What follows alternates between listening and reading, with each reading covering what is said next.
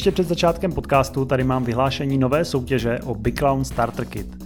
Zúčastnit se můžete, pokud na adresu podcast zavináč bigclown.cz zašlete váš názor na dvě otázky.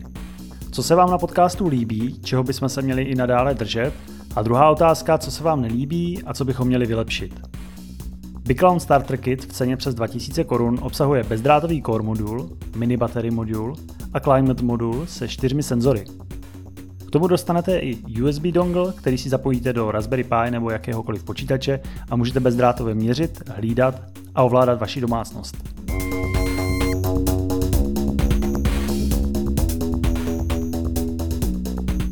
Takže dobrý den, zdravíme naše posluchače. Je tady už třetí díl Hardware Development podcastu. Tento díl je zvláštní eh, v tom, že tady nebudu jenom já a Pavel. Čau Pavle, zdravím tě. Ahoj, zdravím všechny posluchače. Uh, Pavle, sehnal jsi, sehnal jsi prvního hosta, eh, podcast se nám rozjíždí. Ahoj Honzo, tak tě vítám v našem podcastu. Pro posluchače Honza je můj kamarád, který má celou řadu zkušeností z oblasti vývoje a výroby elektroniky. Honzo, řekni nám pár slov o sobě. Takže ahoj, já zdravím všechny posluchače. Tak, co asi tak o sobě říct? Pracuji v Jablo PCB, tam vyrábíme elektroniku, vyrábíme i pro Jablotron, ale nejenom pro ně, i pro externí zákazníky. A poslední čtyři roky tam pracuji jako vývář s tím, že se hodně zaměřuju na takovýto DFM, Design for Manufacturing, jakoby, mm. a jak navrhovat elektroniku správně pro výrobu, aby to bylo spolehlivý, vyrobitelný v pohodě a tak dále. Takže hodně tohle mě zajímá. No a co dál? Super, takže téma, téma dnešního podcastu je žádné keci dnes spájíme v kleci. Ne, v peci. Takže ještě jednou žádné keci nespájíme v peci. Tak uh, už, už nervozita pryč. Uh, Honzo, prosím tě, ještě jsem se chtěl zeptat, co, co jsi měl předtím za školu, jaké máš dělání, jestli máš nějaké elektro, nebo jestli máš nějakou pořádnou ekonomku, jo, nějaký základ? Nebo... Ne, ne, ne. Uh, mě, já už jsem nikdy od, od raného dětství chtěl dělat elektroniku, takže klasika, uh, průmyslovka elektro, vysoká elektro, říznutá trochu informatikou, nic, nic neobvyklého. Mm-hmm. Skvěle, skvěle. Tak eh, díky za úvod. Já jenom teda ještě řeknu, že jsem vlastně před pár týdny byl taky v Jablo PCB na exkurzi a Honzovi moc děkuju a právě proto taky eh, budu mít víc otázek eh, než, než obvykle. Teď se teda dostáváme k novinkám. Mě třeba zaujalo, že Analog Devices vymyslel nový čip. Je to, není to izolovaný DC-DC, je to obyčejný DC-DC snižující měnič, ale místo toho, aby tam byla tlumivka, tak je postavený na kondenzátorech. Eh, slibují až 500 W a myslím, že dokonce snad čtvrtinovou nebo šestinovou, šestinu menší plochu. Takže jsem zvědavý, vyptám si nějaký kit. Eh, nečekal jsem, že někdy ty kondenzátory se znovu vrátí na scénu po nějakém Max 232 nebo co to, co to bylo za level shifter na UARTech. Jo, já mám zkušenost, že vždycky, když něco byla kapacitní pumpa, tak to bylo strašný zdroj rušení, ale třeba, třeba to analog eh, nějak inovoval tenhle. Oni, oni se chlubí, že, že rušení je menší. Já si myslím, že háček je v tom, že to je konfigurace jakoby 2 ku 1, jakože vstupní a výstupní napětí. Takže oni vlastně asi ty kondenzátory prostě nějak dávají eh, do série a pak je dávají paralelně nebo něco podobného. A možná právě proto tam nemusí být takové proudové špičky, jo? že si ty MOSFETy otvírají jako postupně, řekněme. Jo? Mm-hmm. Jo, to je, to je určitě zajímavý. No. Uh, teďka se mi Martine nahrál uh, tím Analog Devices, ačkoliv já jsem se dneska na tu sekci novinky moc nepřipravoval, tak jsem si přece jen najednou vzpomněl, je spojená právě s analogem. Uh, jedná se o nový akcelerometr obvod ADXL 362, který vyniká velmi nízkou spotřebou. Posunuli se opravdu o řád než, než běžný akcelerometry. Takže pokud, eh, pokud bys potřeboval někdy třeba udělat detekci, detekci pohybu eh, s velmi nízkým klidovým proudem, tak eh, tady to je asi, asi lídr v dané oblasti. Samozřejmě je za to určitá cena, ale pro specifické aplikace, kde není jiného zbytí, to je obrovská inovace.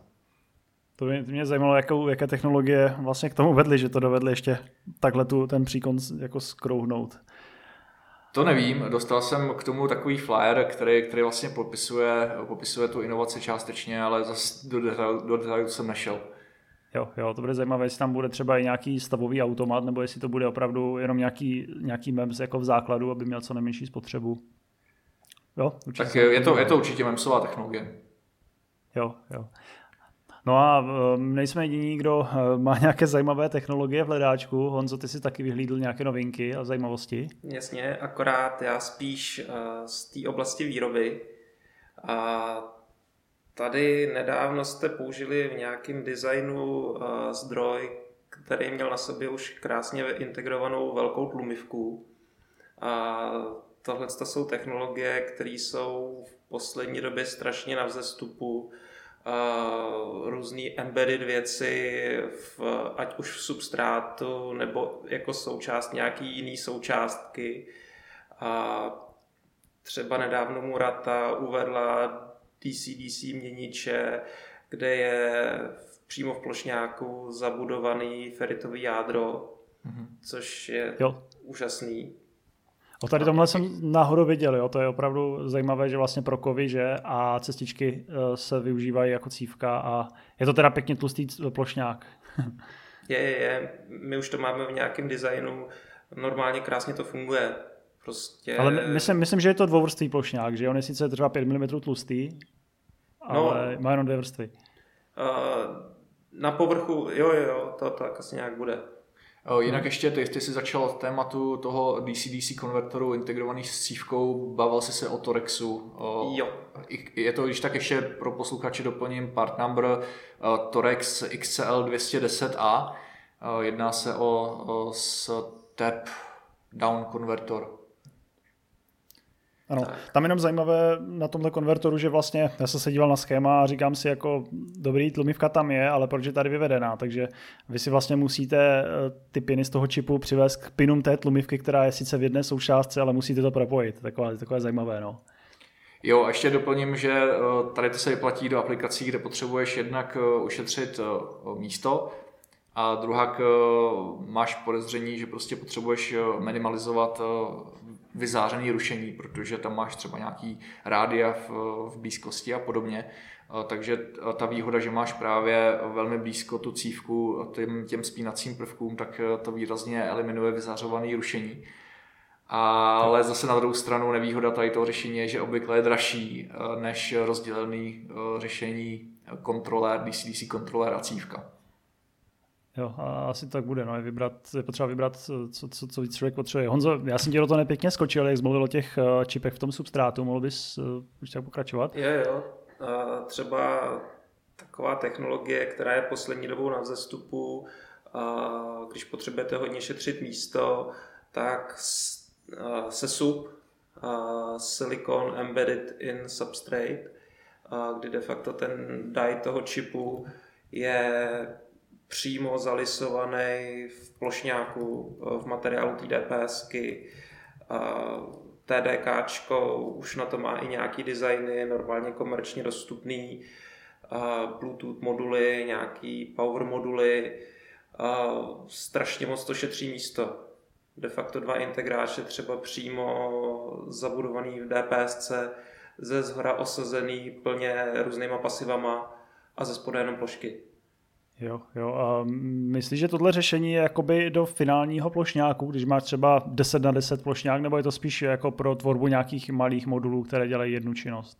No, v tuhle chvíli určitě jsou to jenom moduly, protože nevím, jak si s tím dokážou v tuhle chvíli poradit eh, návrhový program, programy. Jo, mhm. třeba, když zmíním takový úplně běžný Eagle, nevím, nevím si představit, jak bys tom navrhoval tadyhle integrovaný, integrovaný dive DPSC. Jo, já mám pocit, že v Altiu už dali jako podporu, ale vkládání jako součástek. Nevím, jestli čipů, ale minimálně odporu nebo, nebo takhle pasiv. Ta, tam něco takového mají dovnitř, nějaké vrstvy. Ale nehrál jsem si s tím ještě. Jasně. A to je pak třeba ty pasiva jako uhlíkový rezistory a tak dále. Jo ale nevím, jak třeba ten čip. Jo, tam jsem se díval, že vlastně tam jsou nějaké, že jo, jakoby slepé blind prokovy, které jdou až na ten křemík, když se to vlastně lisuje, laminuje. Jo, přesně tak. A to jsou technologie, které si myslím jako za dalších pár let budou běžný. Mhm.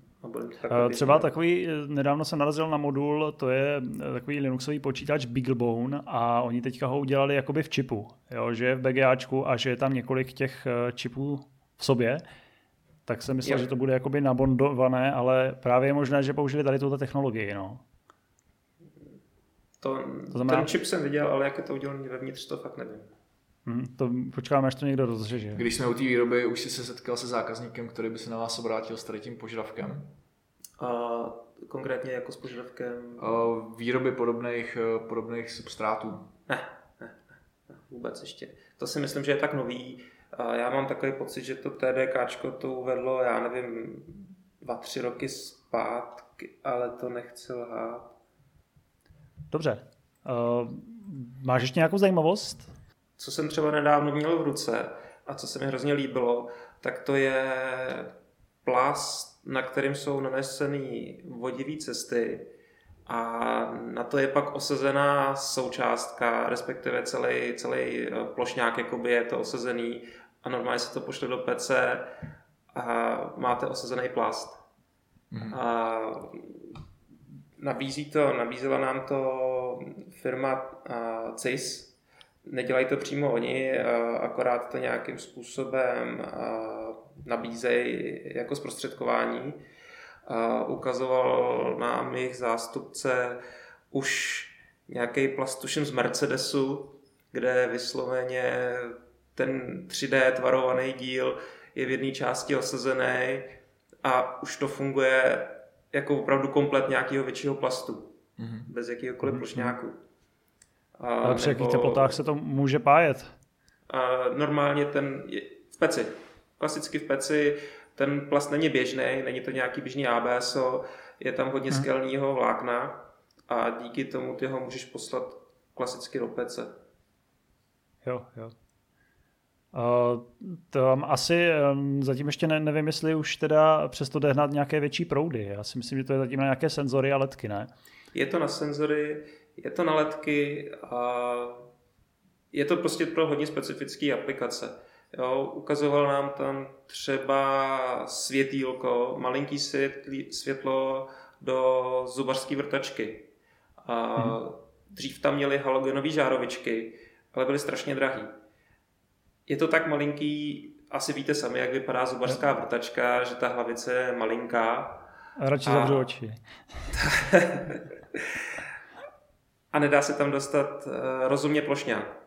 Takže oni vlastně udělali to tělo z toho plastu na vršek, osadili malou super svítivku ledku a hotovo. Mhm, A stá, mhm. stojí to pár korun. Jo, jo. No tak tady v tom segmentu, no pár korun, ale jinak asi ta výroba, nebo, nebo je ta výroba je nějak náročná finančně moc? Nebo? Náročný jsou ty formy, náročný Jo, je jo. vlastně vývoj toho plastu, ale pak ta cena v té kusovce, když to samozřejmě boucháš ve velkých množstvích, tak je úplně, úplně jako nic. Jsou to, je to srovnatelný to- s nějakým dražším, dražším plošňákem. A to se tiskne eh, jako, mám si představit nějakou ingoustovku nebo nějakým síťotiskem? A to asi úplně ne. Přiznám se, že jsem to neviděl. A Ten základní princip je v tom, že máš plast, ten ti normálně vypadne z formy a ty ho ještě olejzruješ a de facto změníš strukturu toho povrchu a na ty místa se navnese vodivý inkoust. Mhm. Jak to přesně probíhá, to nanášení toho ingoustu, to bych nechtěl tady jako lhát, ale jelikož ten ingoust může být nanesený ze všech stran toho plastu, tak asi to podle mě někam ponoří. Zase to má výhodu, že když se třeba spleteš návrhu, tak vezmeš mizík, že jo, a kousek spolu se opravíš.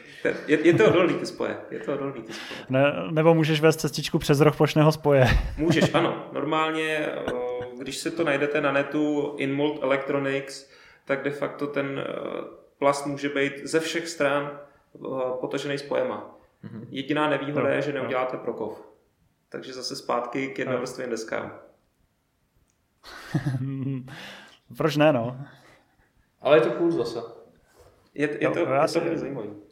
Já si myslím právě, že časem přijde právě doba, že ty plošňáky se budou vyrábět trošku jinak, nebo, nebo bude, bude aspoň víc, víc způsobů výroby, no, trošku flexibilnější, uvidíme. No.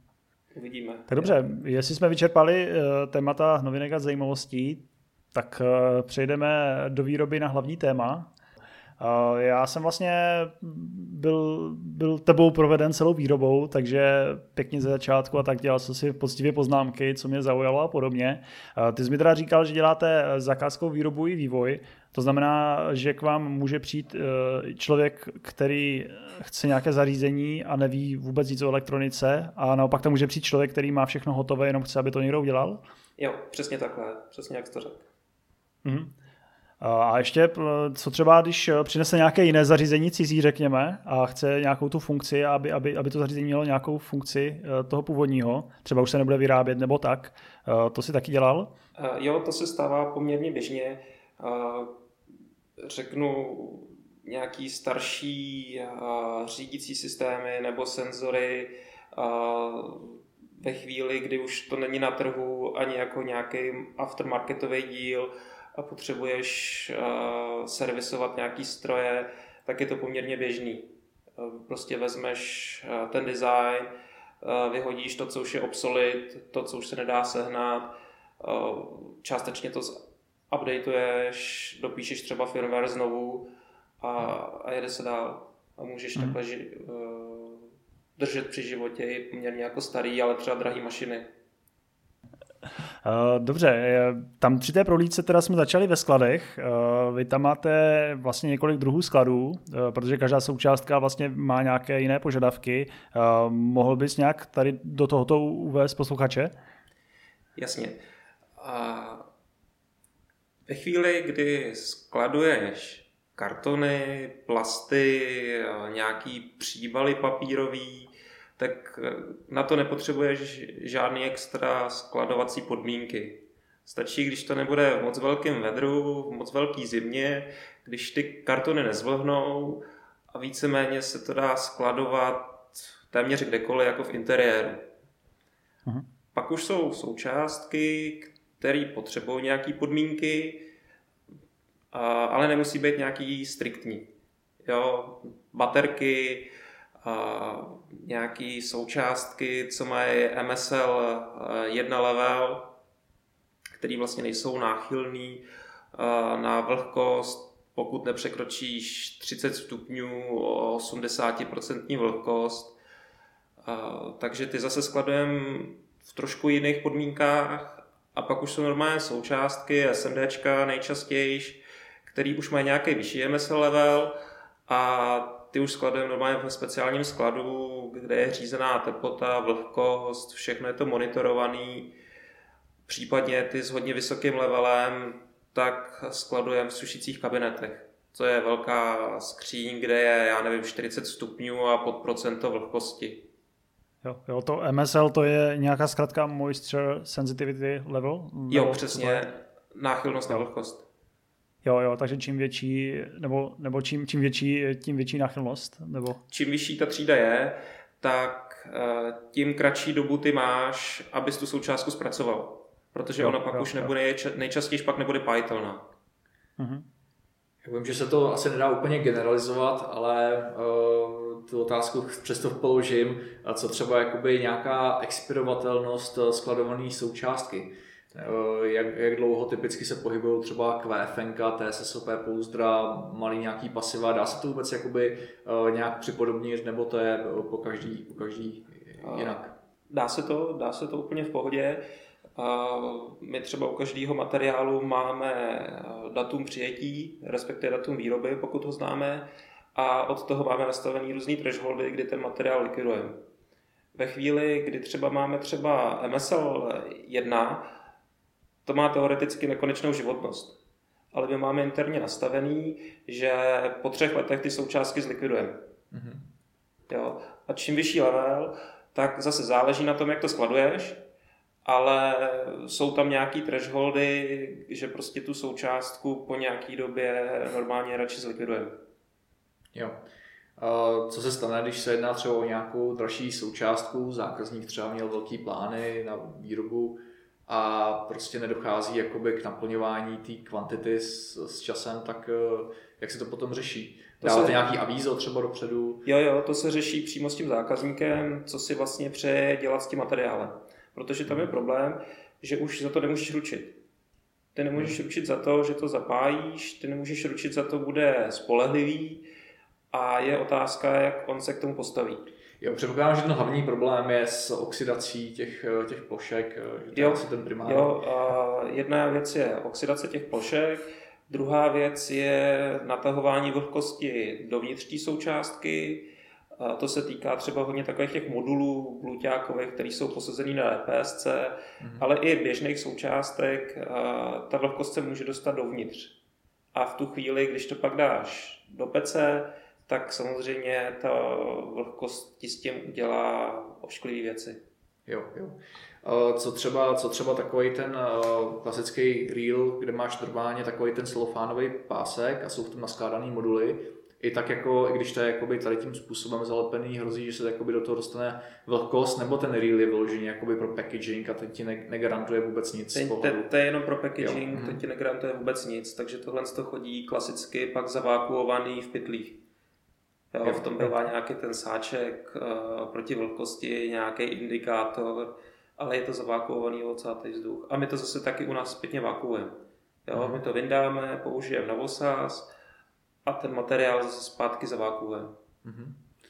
Uh, měli jste už třeba nějaký incident, protože slyšel jsem o storkách, že někde se potopila prostě loď se součástkama, samozřejmě se součástky potom zpátky dostali na trh, kolovaly mezi brokerama, samozřejmě za mnohem atraktivnější ceny, což je vždycky terčem, terčem nákupčích, je hele, skvělá příležitost, můžeme ušetřit samozřejmě v dobrý víře, ale potom se právě vyloupne někde nějaký kostlivec, že třeba ta součástka nejde zapájet nebo je nespolehlivá, nebo vůbec, když se bojíme obecně o tom, o tom spot marketu, tak může být třeba i padělaná. Tak, Jo, tak fejkové součástky, to je velký problém.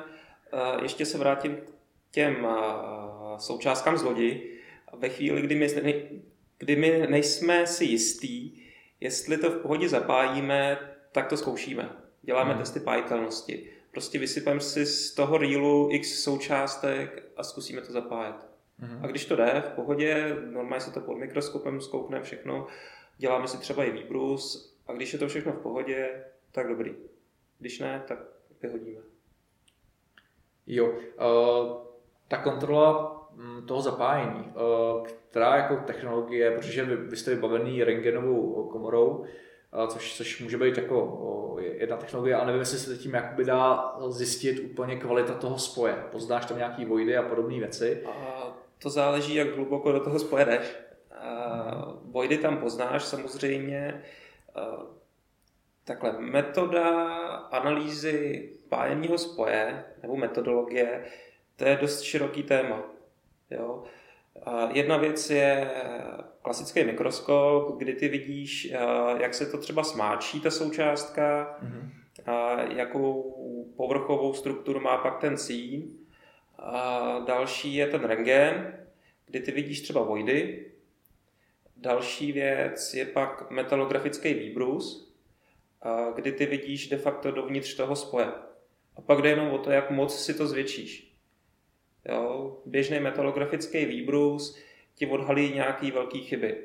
A ve chvíli, kdyby si chtěl jít opravdu do hloubky, tak to už je na elektronový mikroskop. A to teda běžně hmm. neděláme úplně až takhle. Jo, jo. A ještě tam eh, vlastně mě přivedl na jednu otázku.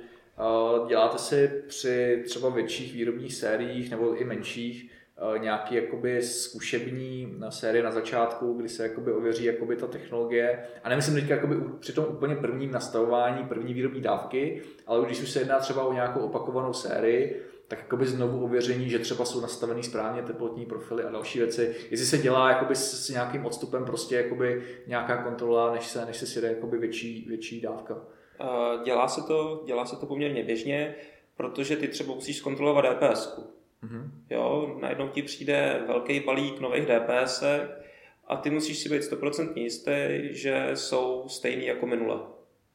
Jo, případně, když to jedeš třeba na jiný lince, tak ta linka nemá nikdy úplně 100% schodný parametry, jako, jako její sestra vedle. Takže zase to znovu nahazuješ, odladíš si to a pak to spouštíš. Ještě k těm součástkám. A zapomněl jsem na jednu takovou velkou metodu zkoušení součástek a to je zkusit je utrhnout.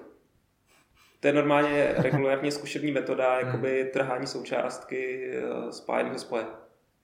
To si jako přilepíš k něčemu a pak za to trhneš, jo? Ne, to je normálně měřící stolice a používá se to ve strojírenství, ale jde o to, že tu součástku utrhneš a furt na ní tlačíš, eh, táhneš ji čím dál tím větší silou a najednou se ti v určitý okamžik utrhne. Jo, jo. A i ty z toho tvaru toho vytrhlého spoje jsi schopný poznat, co je špatně.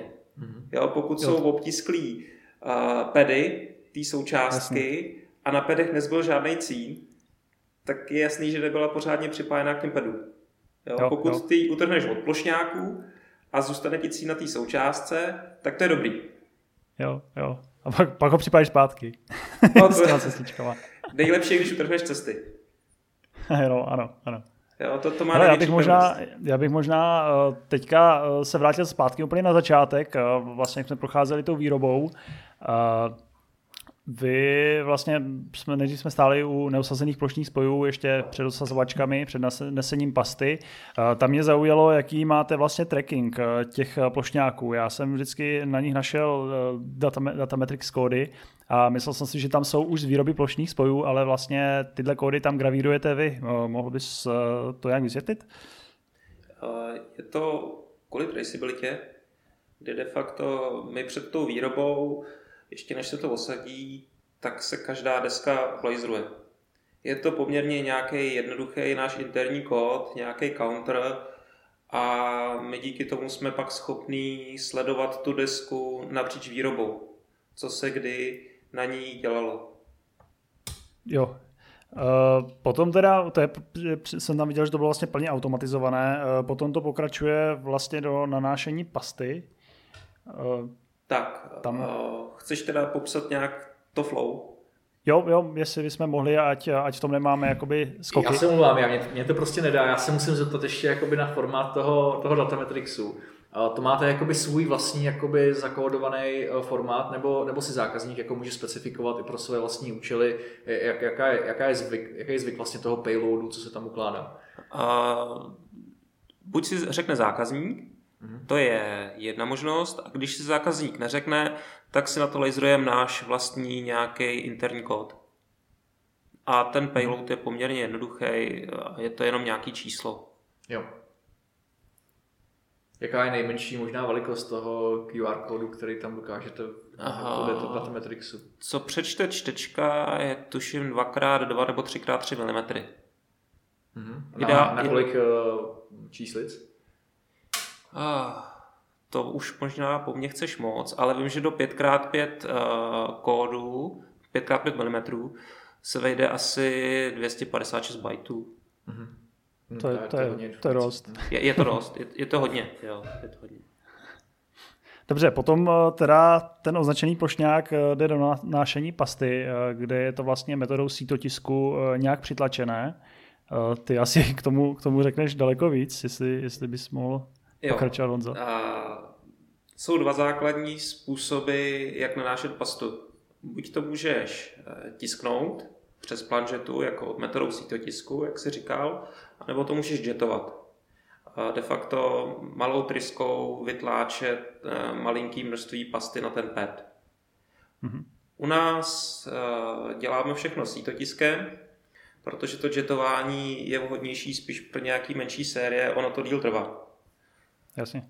A ten sítotisk je principiálně triviální, ale vznikne tam strašná spousta chyb. Ten princip je takový, že máš planžetu, planžeta má asi půlkrát půl metru, je vypnutá v rámu, v planžetě jsou malinký dírky, těm se říká apertury, ty k tomu ze spoda přitlačíš desku, Samozřejmě nejdřív si to zcentruješ eh, přes kamery, aby ti seděly eh, zaměřovací značky. Aha, takže to se nedělá jakoby nějakými kolíky, které by souhlasily jak v té planžetě, tak v tom plošňáku, ale dělá se to opticky, jo? To opticky normálně kamerou. Mm-hmm. de facto on si tu desku zaměří, eh, ví, kde ji má a vlastně on se dívá skrz tu planžetu. A to samotné rovnání je manuální proces? Ne, automaticky, jo, automaticky. automaticky. Uh, přitlačíš tam tu planžetu, a respektive tu desku k té planžetě, a naneseš pastu, stěrkou setřeš a skrz ty apertury protlačíš pastu na tu desku. Jo, jo, říkáš protlačím, ale všechno to tam krásně dělal stroj a šlo mu to na výbornou. Jo, i tohle se programuje. Ty můžeš de facto nastavovat rychlost té stěrky, tla, přítlak, jaký má ta stěrka, přítlak té desky. Ze spoda těch parametrů se tam dá nastavovat spousta a spousta se toho dá i zkazit.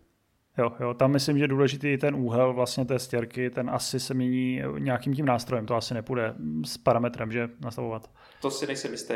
Já ty stroje jo. jakoby neprogramuju, takže já to jenom uh, jakoby koukám třeba přes rameno.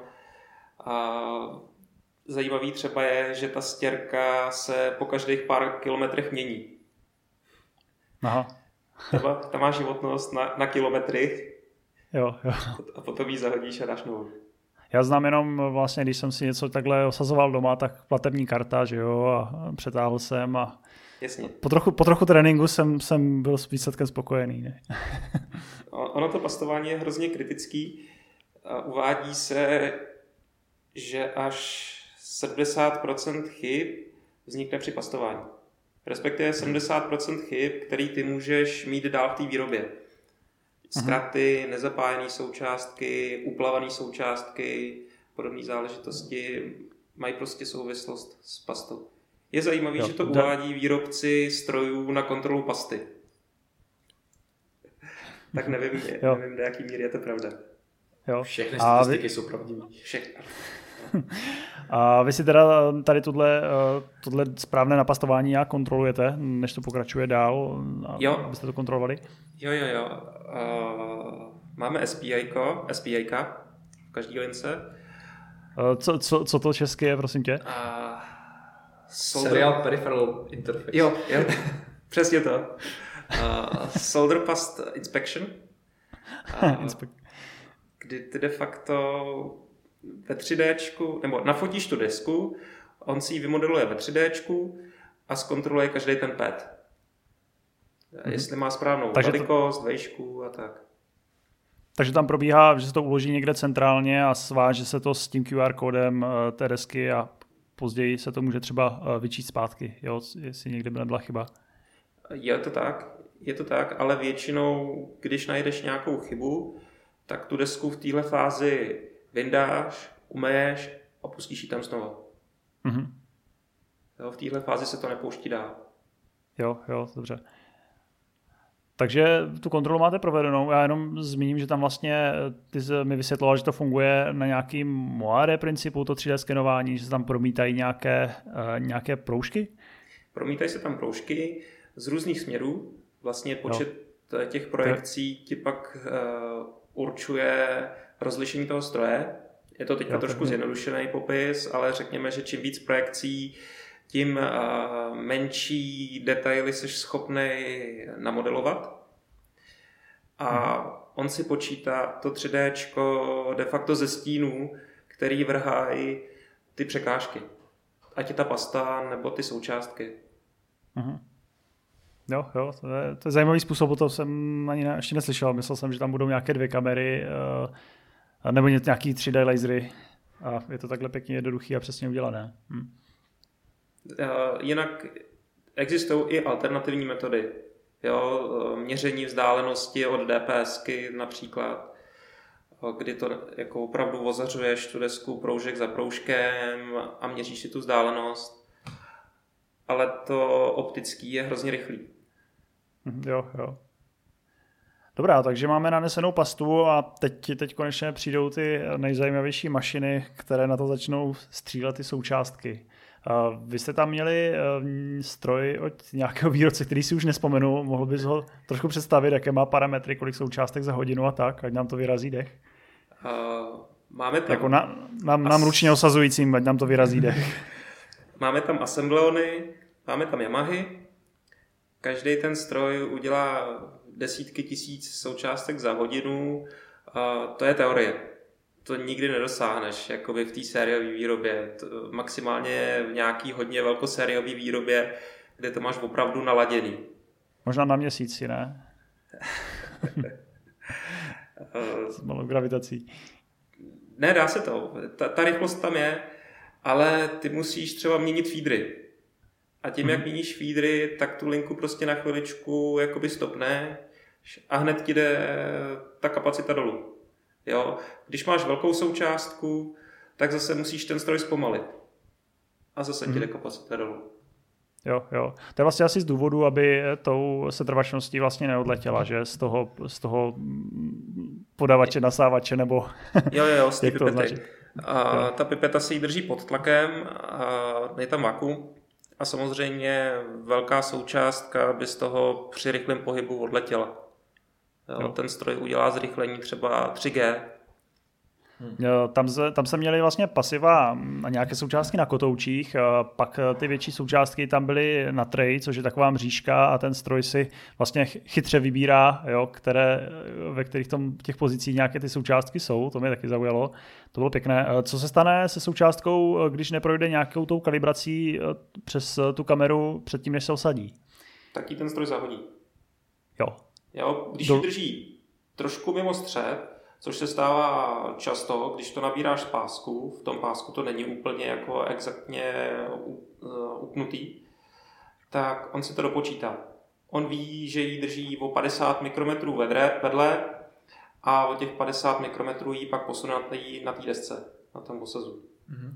Já jsem ještě viděl u nějakých starých automatů, že vlastně v okamžiku, kdy se tou pipetou ta součástka nabrala, jednalo se konkrétně o pasiva, tak tam byly takový klepeta, který vlastně jakoby ještě jakoby stukli, srovnali si vlastně jakoby tu, tu rotaci, tu pozici té součástky a teprve pak ji položili.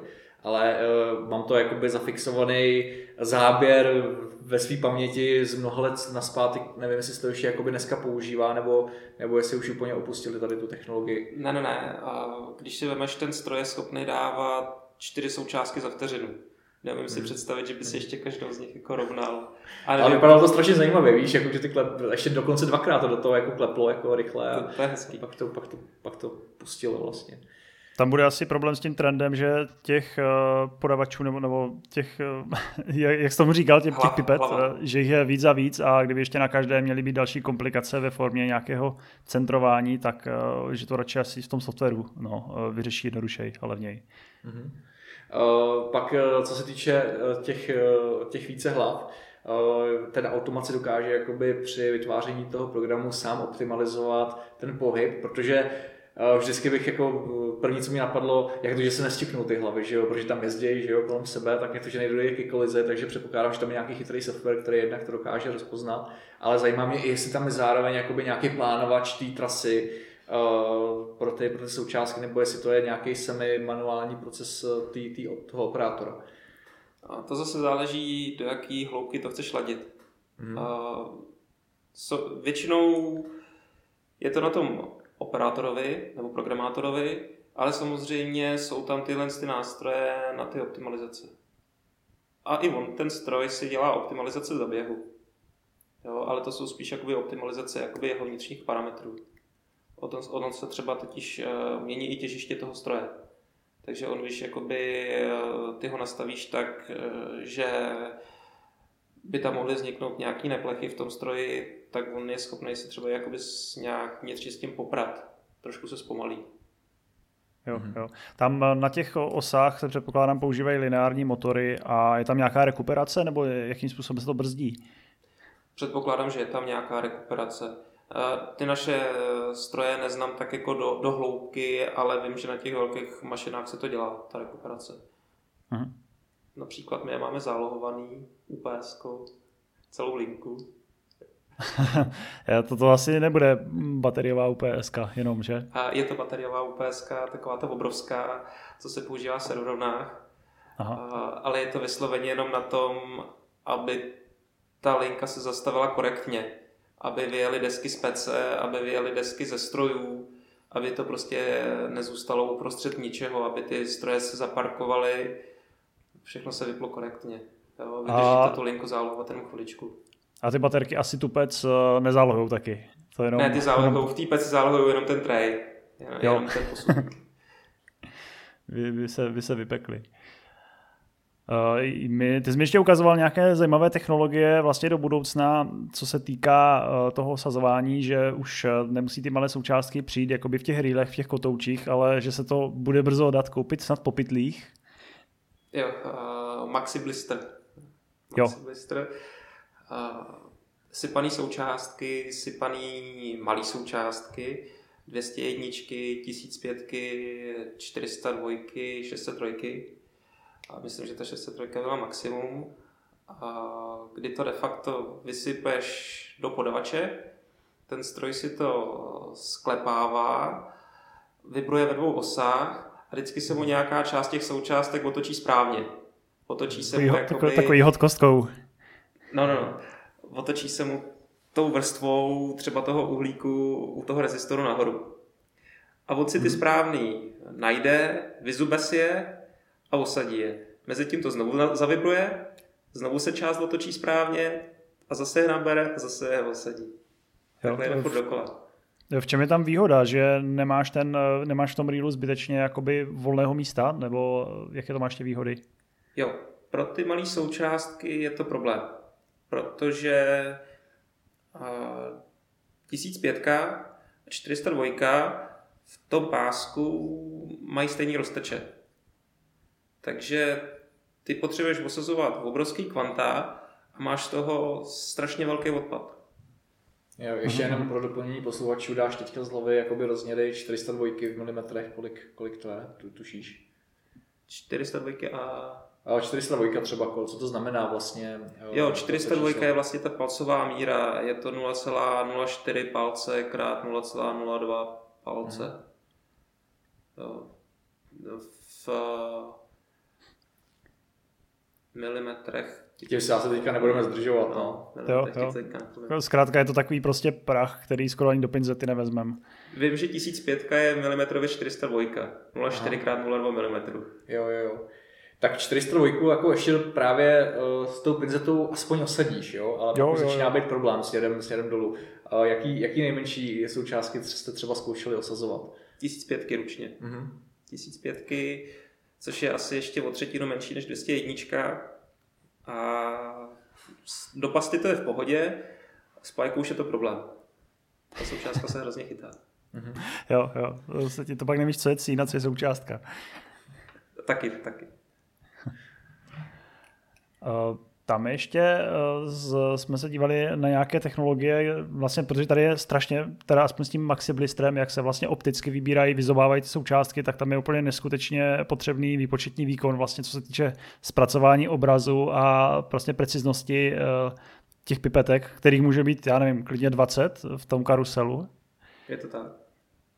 Jo, tak každá má vlastně, každá ta pipeta má že jo, nahoru dolů pohyb, eh, pak se ještě může rotovat, určitě ještě něco a má tam nějaké regulátory a encodery. Je to úplně neskutečné. No. Hmm.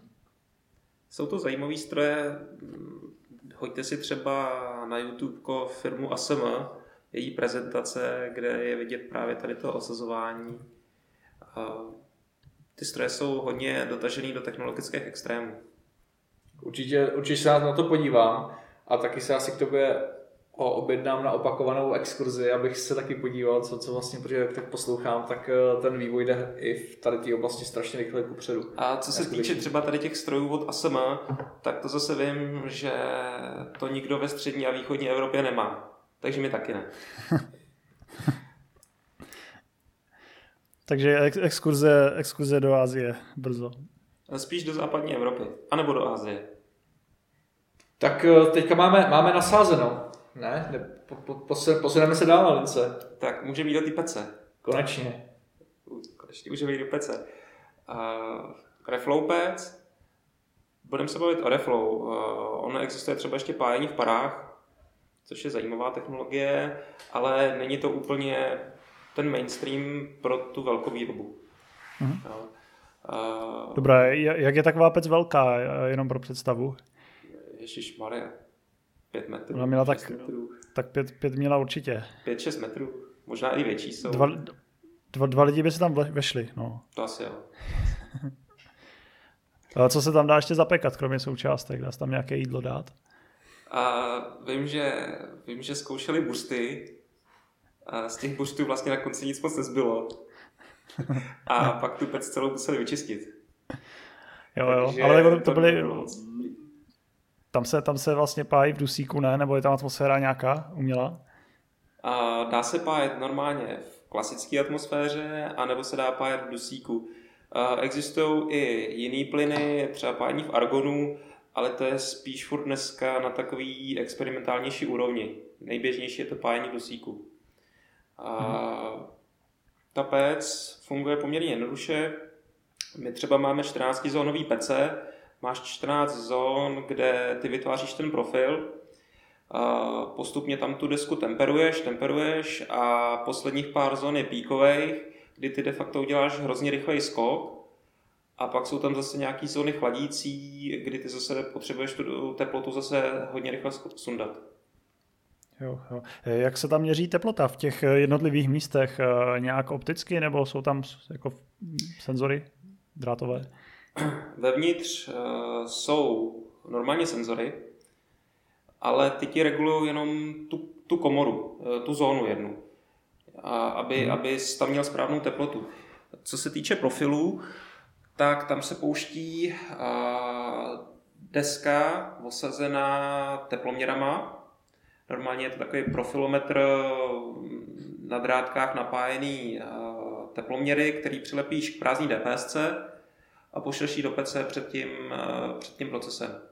Takže tam je nějaká elektronika v nějaké kovové mase, aby se neroztopila a ona zaloguje ten profil? Jo, přesně tak. Jako bezdrátově? Drátově a pak si to stáhneš. Jo, jo, jo. Ale, ale jako sama je napájená jak z baterií. Z baterií, ne? Nebo... přesně tak, to je úplně autonomní jo. systém. Ty to necháš projet tou pecí, za pět minut si to z ní vytáhneš na druhé straně, dojdeš si s tím počítači, vyndáš si elektroniku z toho ochranného krytu a natáhneš si ten profil. Mhm. Zajímavé. A dělá se to de facto tak, že osadíš těma teploměrama kritické místa na té desce, aby si měl pokud možno co nejvíc pokrytou a jeden necháš vyset. Ten ti de facto říká, jaká je teplota vzduchu a ty ostatní ti říkají, kolik tepla si ta DPS do sebe natáhne. Vlastně ten rozdíl. Takže potom máš třeba nějakou vizualizaci, kde si v čase pozoruješ ty jednotlivé zóny, eh, jak jsou teplé, třeba to nějak, opticky, nějak, nějak graficky ti to znázorňuje takhle ve dvě. Jo, přesně. Když si otevřeš datasheet, tak na konci každého datasheetu je profil té součástky a takhle nějak vypadá ten profil z tohohle logru.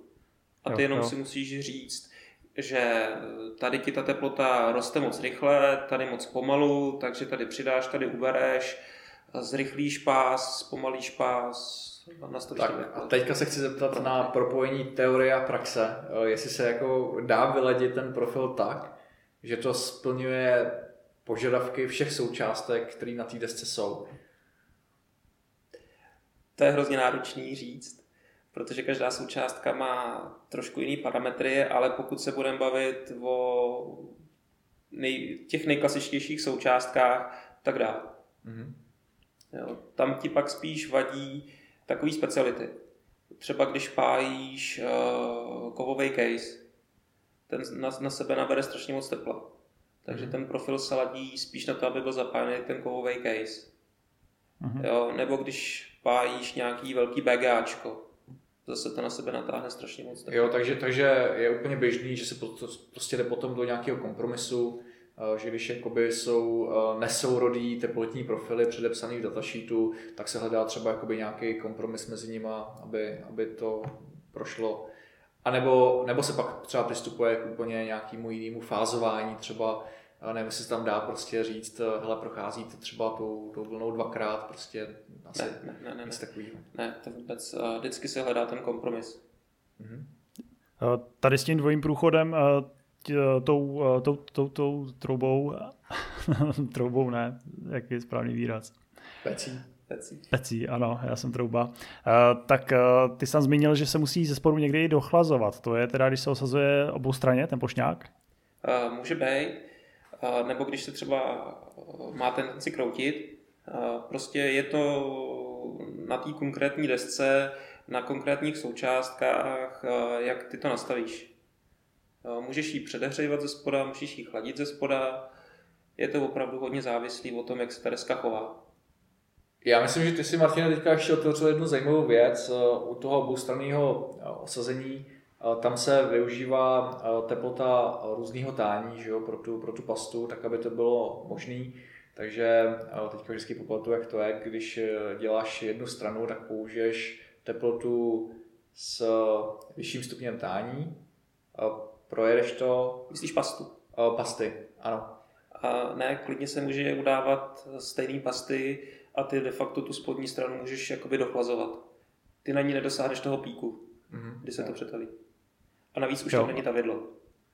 Takže to je dneska už běžnější uh, praxe, než používat uh, různou teplotu uh, toho, toho tání. Jo, jo, jo. Protože uh. ty bezolovnatý pasty mají všechny plus minus uh, stejné teploty a samozřejmě jsou nějaké pasty pro nižší teploty, ale to se běžně nepoužívá. Mhm. Jak je to třeba s nějakými většími součástkami, které jsou z té spodní strany a měly by tendenci odpadnout? Používá se tam nějaké lepení? Může, ale většinou se to snažíš dát do té pece tak, aby nejdřív šly ty méně kritické komponenty, ta strana akce je lepší, a potom až ta strana, která by ti mohla dělat problémy. Dá se to nějak optimalizovat i třeba při návrhu toho plošného spoje? Jo, jo, ty jako konstruktor si prostě můžeš říct, hele, tak, eh, tak tady ten obrovský SMDčkový konektor uh, můžu dát třeba i z téhle strany a bude se to pájet líp, bude to s těma ostatníma velkými SMDčkovými součástkama. Typicky se třeba moduly dávají z jedné strany, že jo? Tak, tak, tak. Uh-huh. Uh, tam možná vlastně, třeba, nevím, jestli to je třeba u BGAček, můžeš mít BGAčka s obou stran? Jo, jo. Třeba jo. když navrhuješ paměti, tak eh, často jsou dělaný to... tak, že jsou de facto proti sobě. Jo, to je pravda. Mhm. Takže osazení BGAček proti sobě je bez problémů, akorát při těch opravách to je trošku jiný. Co třeba osazení BGAček na sebe? Package on package. To je dobrá technologie, zajímavá technologie. Eh, sám jsem to viděl maximálně někde na videu, bohužel ještě ne jako naživo. Uh, myslím, no. že Beaglebone uh, má použitou. Já myslím, že Raspberry, ne? Nebo, uh, nebo má Raspberry, to... ne, jedno z nich, jedno z nich to mělo. Máš má to Raspberry, Raspberry Pi jednička, uh, pak už dvojka to má bokem a trojka, myslím. Mm. Tam právě díky tomu ne, nepoznáš, nenajdeš procesor právě na té desce, tam je prostě paměť, jo, když se podíváš na ten čip ano. A, a procesor nevidíš prostě, není tam. A mám ještě tušení, nebyla to přímo paměť jako vyrobená jakoby eh, těm, těma kolečkama jakoby pro ten procesor, nebo, nebo tam nějaká jako dohoda?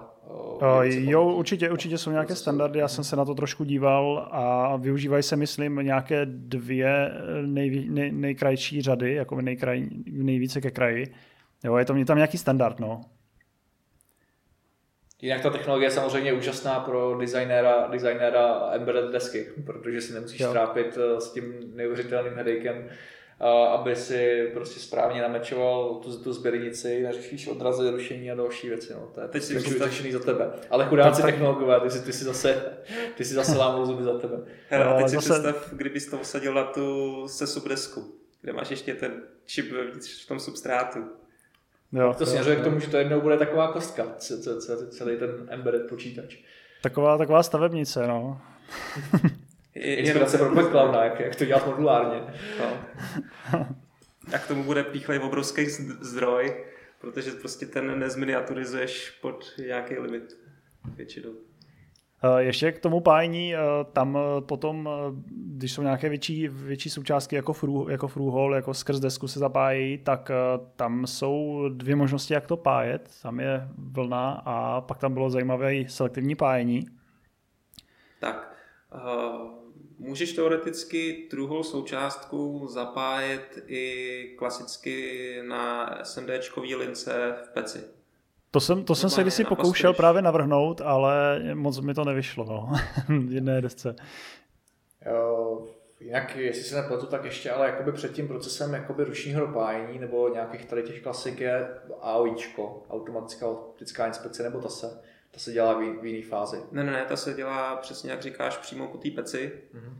A, a zase je to jako to SPI, nafotí si to, foťák vymodeluje ve 3D a zkontroluje každou součástku, jestli je osazená, jestli není otočená, jaký je ten pájený spoj, třeba ten meniskus toho spájeného spoje, jaký má tvar.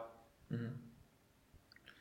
Stává se někdy třeba, že tam ta součástka, kterou tam osazovací automat měl osadit, eh, chybí? Eh, nebo dneska už jsou ty technologie takové, že to je vlastně eh, prakticky vyloučený? Jako chybějících součástek moc není. Mm-hmm. Jo, že by někdo ukradl? to, to je spíš nějaký exces. Uh, jo, že jemu může teoreticky spadnout uh, při tom osazu jo, jak, jaký jo, dává na místo na té DSC, takže mu někde po cestě upadne. To se může stát, jo. ale není to úplně běžný. A taková jako nejčastější chyba, se kterou se jako na tom AOIčku uh, setkáš, jaká? Uplavené součástky, uh, postavené součástky, takový ten tombstoning hmm. efekt. Uh, to je možná zajímavý téma, to, to by si mohl rozvíjet ten tombstoning, to jsme, to jsme ještě opomněli. Pak, pak, pak, se, pak, se, pak se vrátíme k tomu, k tomu ruším pájení, ještě bych zůstal chvilku té automatiky. Jinak, ty zkraty, jinak ještě ty chyby, třeba zkraty a nezapájené vývody. Mm. Jo. A ten tombstoning efekt, uh, de facto, když je špatně navržený, navržená měď u těch pedů, na každé straně je jakoby jiná masa té mědi, tak ta součástka má tendenci se stavit de facto tím, jak se to na každé straně jinak zapájí, nakumuluje se tam jiný množství tepla, tak ta síla, eh, ta přitažlivá té pájky je na jedné straně větší než na druhé. Mm-hmm. A díky tomu tu součástku postaví. Dá se tady tohle, protože tenhle efekt jako znám, jako znám, nebo aspoň jako, že se tomu vyhýbám, aby tomu nedošlo při návrhu, dá se tomu jako stoprocentně zabránit, když fakt děláš eh, ten návrh, eh, ten thermal, thermal relief u toho pedu, když ho doděláš poctivě, dá jo. se to tomu úplně jo, předejít? Jo. Hodně, hodně, hodně moc to tomu pomůže.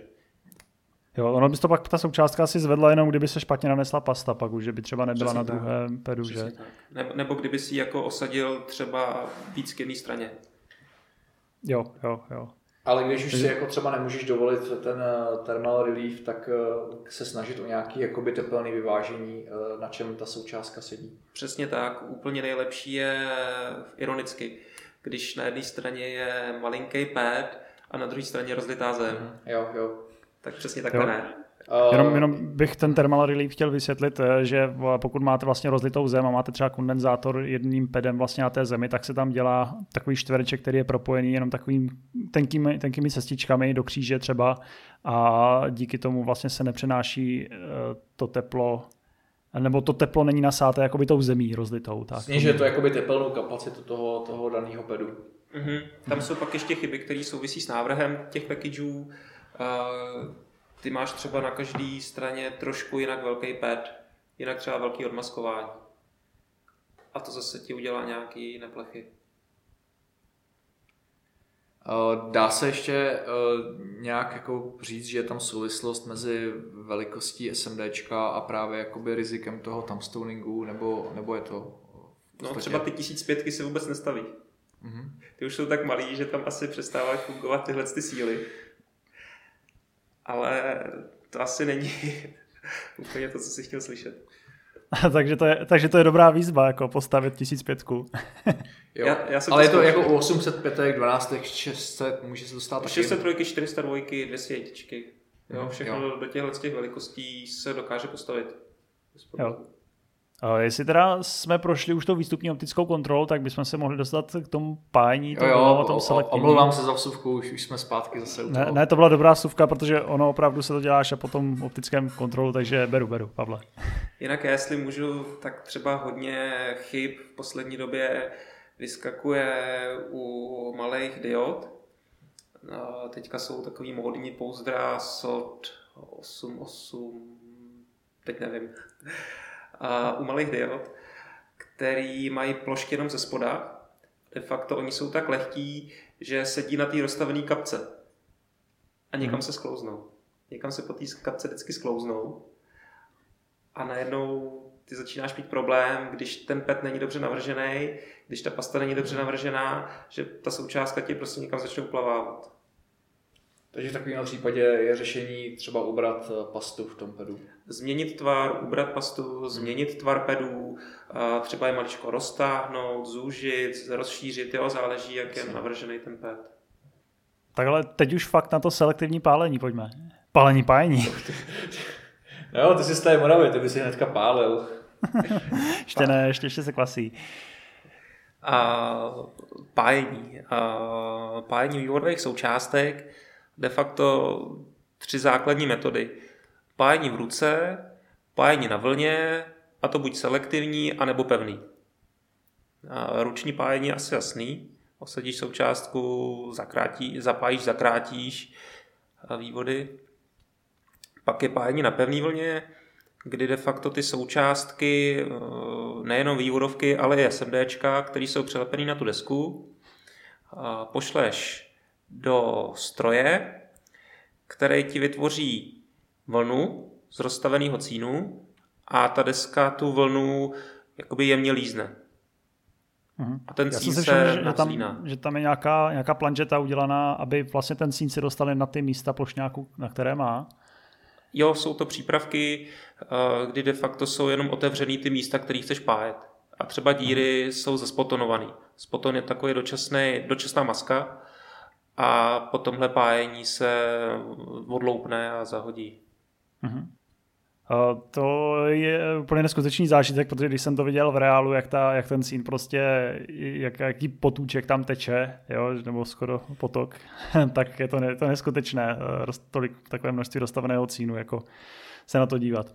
Ono to vypadá krásně, ale nedoporučuju si ten potůček pohladit. Ano. To je jedna možnost. Druhá možnost je teda selektivní vlna. To je de facto tryska, ze, ouská tryska, ze který proudí cín a postupně ti pájí ty jednotlivý pedy. Je to taková trošku náhrada toho ručního pájení. Akorát, že tím, že kolem jde dusík, tak máš krásně zapájený spoje. Mm-hmm. Tady ta technologie je výborná právě, když máš kombinaci SMDčkového osazení, poruchový montáže a klasických součástek, tak samozřejmě ruční pájení by bylo velmi náročné Tady ti můžeš ušetřit eh, jednak eh, spoustu času, ruční práce, ale hlavně zvýšit, zvýšit kvalitu, jak řekl Honza. No. To je jeden, jeden spoj jako druhý. Co vlastně dělá po vlně? Pak to jde, pak to jde už na nějakou, nějaký testování? Nebo tam ještě mytí možná? Tam je ještě AOIčko. Mm-hmm. Tam je ještě AOIčko po vlně. A to se dělá znovu? Když... Jo. Aha. Jo, jo. Eh, můžeš mít nezapájený spoj z nějakého důvodu. Jo, může být špatně udělaný prokov, eh, může tam být nějaký bordel, prostě navzlíná ti tam cín. A pořád to je tak, že když se vrátíme jakoby úplně na začátek, že vlastně každá ta deska má na sobě nějaký ten uh, marking kód, tak každá ta operace vlastně, než vlastně se jakoby zahájí na té dané desce, uh, tak se zaznamená uh, tím strojem. Jo. jo. A když to nastavíš v systému, tak de facto pak si pod číslem té desky můžeš vyjet i fotky z těch AOIček. Mm-hmm. Je to spousta dát, takže to skladování těch dat, to je jako kapitola samo o sobě, ale jinak jo. Tak je AOIčko po vlně a potom je to, co si jako zákazník řekneš. Ve chvíli, kdy tu desku chceš umýt, tak se může umýt, může se lakovat, Jinak dneska standard je spíš ty desky nemejt, protože ta vědla jsou už bezoplachový. Máš ji teda umytou nebo neumytou, můžeš ji zalakovat. Samozřejmě před tím lakováním ji ještě nějakým způsobem třeba oživuješ nebo kontroluješ, naliváš firmware, testuješ. Mm-hmm. To je taková velká kapitola. No a pak, když už máš disku zalakovanou třeba, máš ji sestavenou, nebo můžeš ji dát do nějaké sestavy s dalšíma deskama, a zamontovat do plastů, zabalit, vyexperimentovat. Tam, tam jsme teda jako hodně, hodně přeskočili tu velmi zajímavou a rozsáhlou kapitolu, eh, která by si zasloužila vlastní podcast a to je testování. Automatický testery, ještě právě předtím, než ty desky zalakuješ. Tak. A vím, že Honzo, ty tam máš obzvláště zkušenosti, eh, že jsi participoval na mnoha různých výrobních přípravcích a testerech. Chceš jakoby to téma nějak nakousnout, anebo, nebo si to chceš nechat jako opravdu samostatný díl a nalákat eh, posluchače Já myslím, do, že už teďka jsme dlouhý. do budoucnosti. Já si myslím, že teďka už jsme eh, minimálně, minimálně hodinu, ne?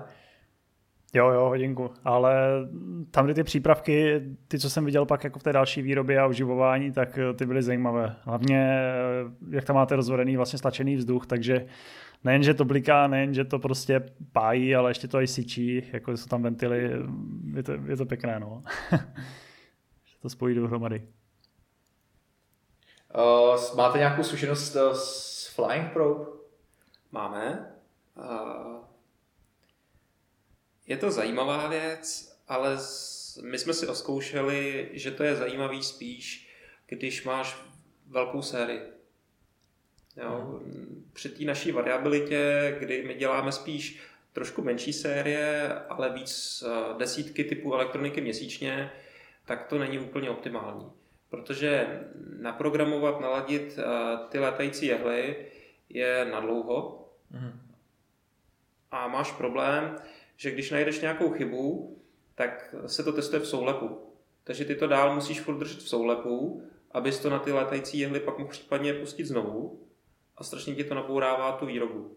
Mm-hmm. Počkej, v čem, čem to máš držet? V soulepu? V soulepu. V soulepu, v, paneli, v panelu. Jo, jo, jo. To jsme možná ani nezmínili, separaci desek. Jo, to je vlastně taky jedna z těch operací. A, a tahle ta operace, to je před, eh, před pájením selektivním? Ne, ne, ne. To se furt drží v soulepu až de facto potom uh, lakování nebo hmm. před nějakou oživováním kompletací. Jo, tak před oživováním kompletací se to rozseparuje na jednotlivé desky, ten soulep. Na to jo. je, myslím, takový, takový zajímavý stroj, že vlastně, když máš drážkování udělané, tak uh, ono to rozdělí ty desky, ale vlastně ty čepele se jakoby vůbec nedotknou sebe, že? No, rozřízne to. Um, úplně se nedotknou, ale jsou fakt jako blízko. Jo.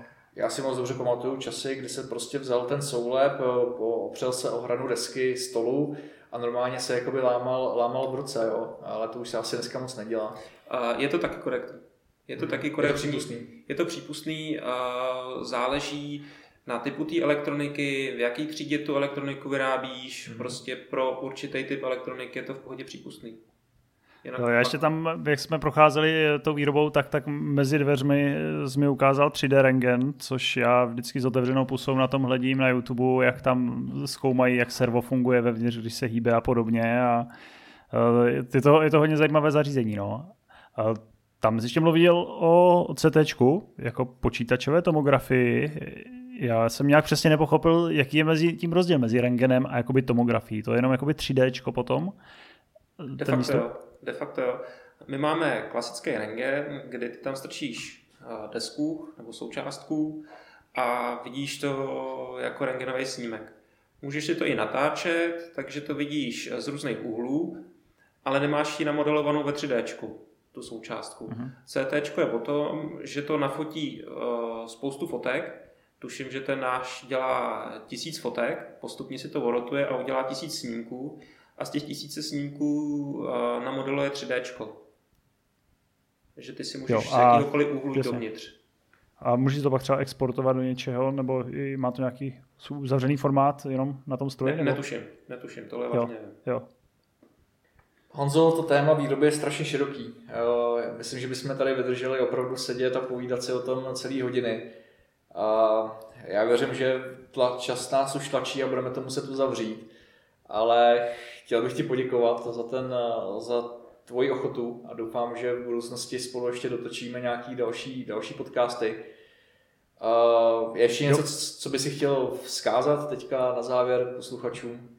Uh, ani ne tak vzkázat, ale mně se docela líbil jeden komentář uh, u toho prvního podcastu, jak se vlastně vyrábí prototypy. Že se tam někdo ptal, uh, že se divil, že se prototypy vyrábí v ruce. Tak mhm. jo, většina, většina prototypů se vyrábí v ruce. Ruční osazení. Ono to dává smysl. Uh, ekonomický i časový. Tady na ty prototypy, na ty hodně malé série. A tady jenom poznamenám, že někteří lidé jsou tak šikovní, že to ani nepoznáš. Nepoznáš. poznáš. Když to udělají ve solovnatý pastě, tak prakticky nemáš šanci. Naopak, naopak. My máme problém s tím, že v ruce je to v pohodě vyrobitelný a najednou to dáš na linku a vyskáče ti strašně moc problémů. Jinak zdravíme Lukáše. tak, uh... Martine. Já, já, já vím všechno. Eh, já, mě, to, mě to úplně stačilo. Teď jsem si do, doplň, doplnil jsem si tady doplnil jsem si vzdělání. To byl Cimmermanovský krok stranou, že jo? Vím, že nevím, vím, že nevím nic. A Honzovi chci taky moc poděkovat eh, za ukázku i za ten čas tady, eh, co strávila na našem podcastu a doufám, že se brzo vrátí a třeba nás, nás nám představí další novinky a další věci, které jsme zapomněli. Takže díky. Jo. A ještě, abych nezapomněl, máme dluh z minula, slíbili jsme posluchačům, že eh, představíme něco opravdu zajímavého. Je to vlastně novinka, že Big Clown jde na Indiegogo, takže v listopadu spouštíme kampaň, ale už teďka vlastně můžete eh, přihlásit svoji e-mailovou adresu na soon, jako brzy, .bigclown.com. Je to vlastně landing page, eh, pre-kampaň pro crowdfunding kde eh, když se přihlásíte, tak vás budeme včas informovat, dostanete eh, velkorysí nabídky, slevy na moduly Big Clown, takže pomožte nás, podpořte nás, těšíme se na komunikaci s vámi. Výborně. Takže ještě jednou díky moc kluci a zase se někdy brzy sejdem. Tak čau. Díky moc, mějte se. Ahoj. Díky, ahoj.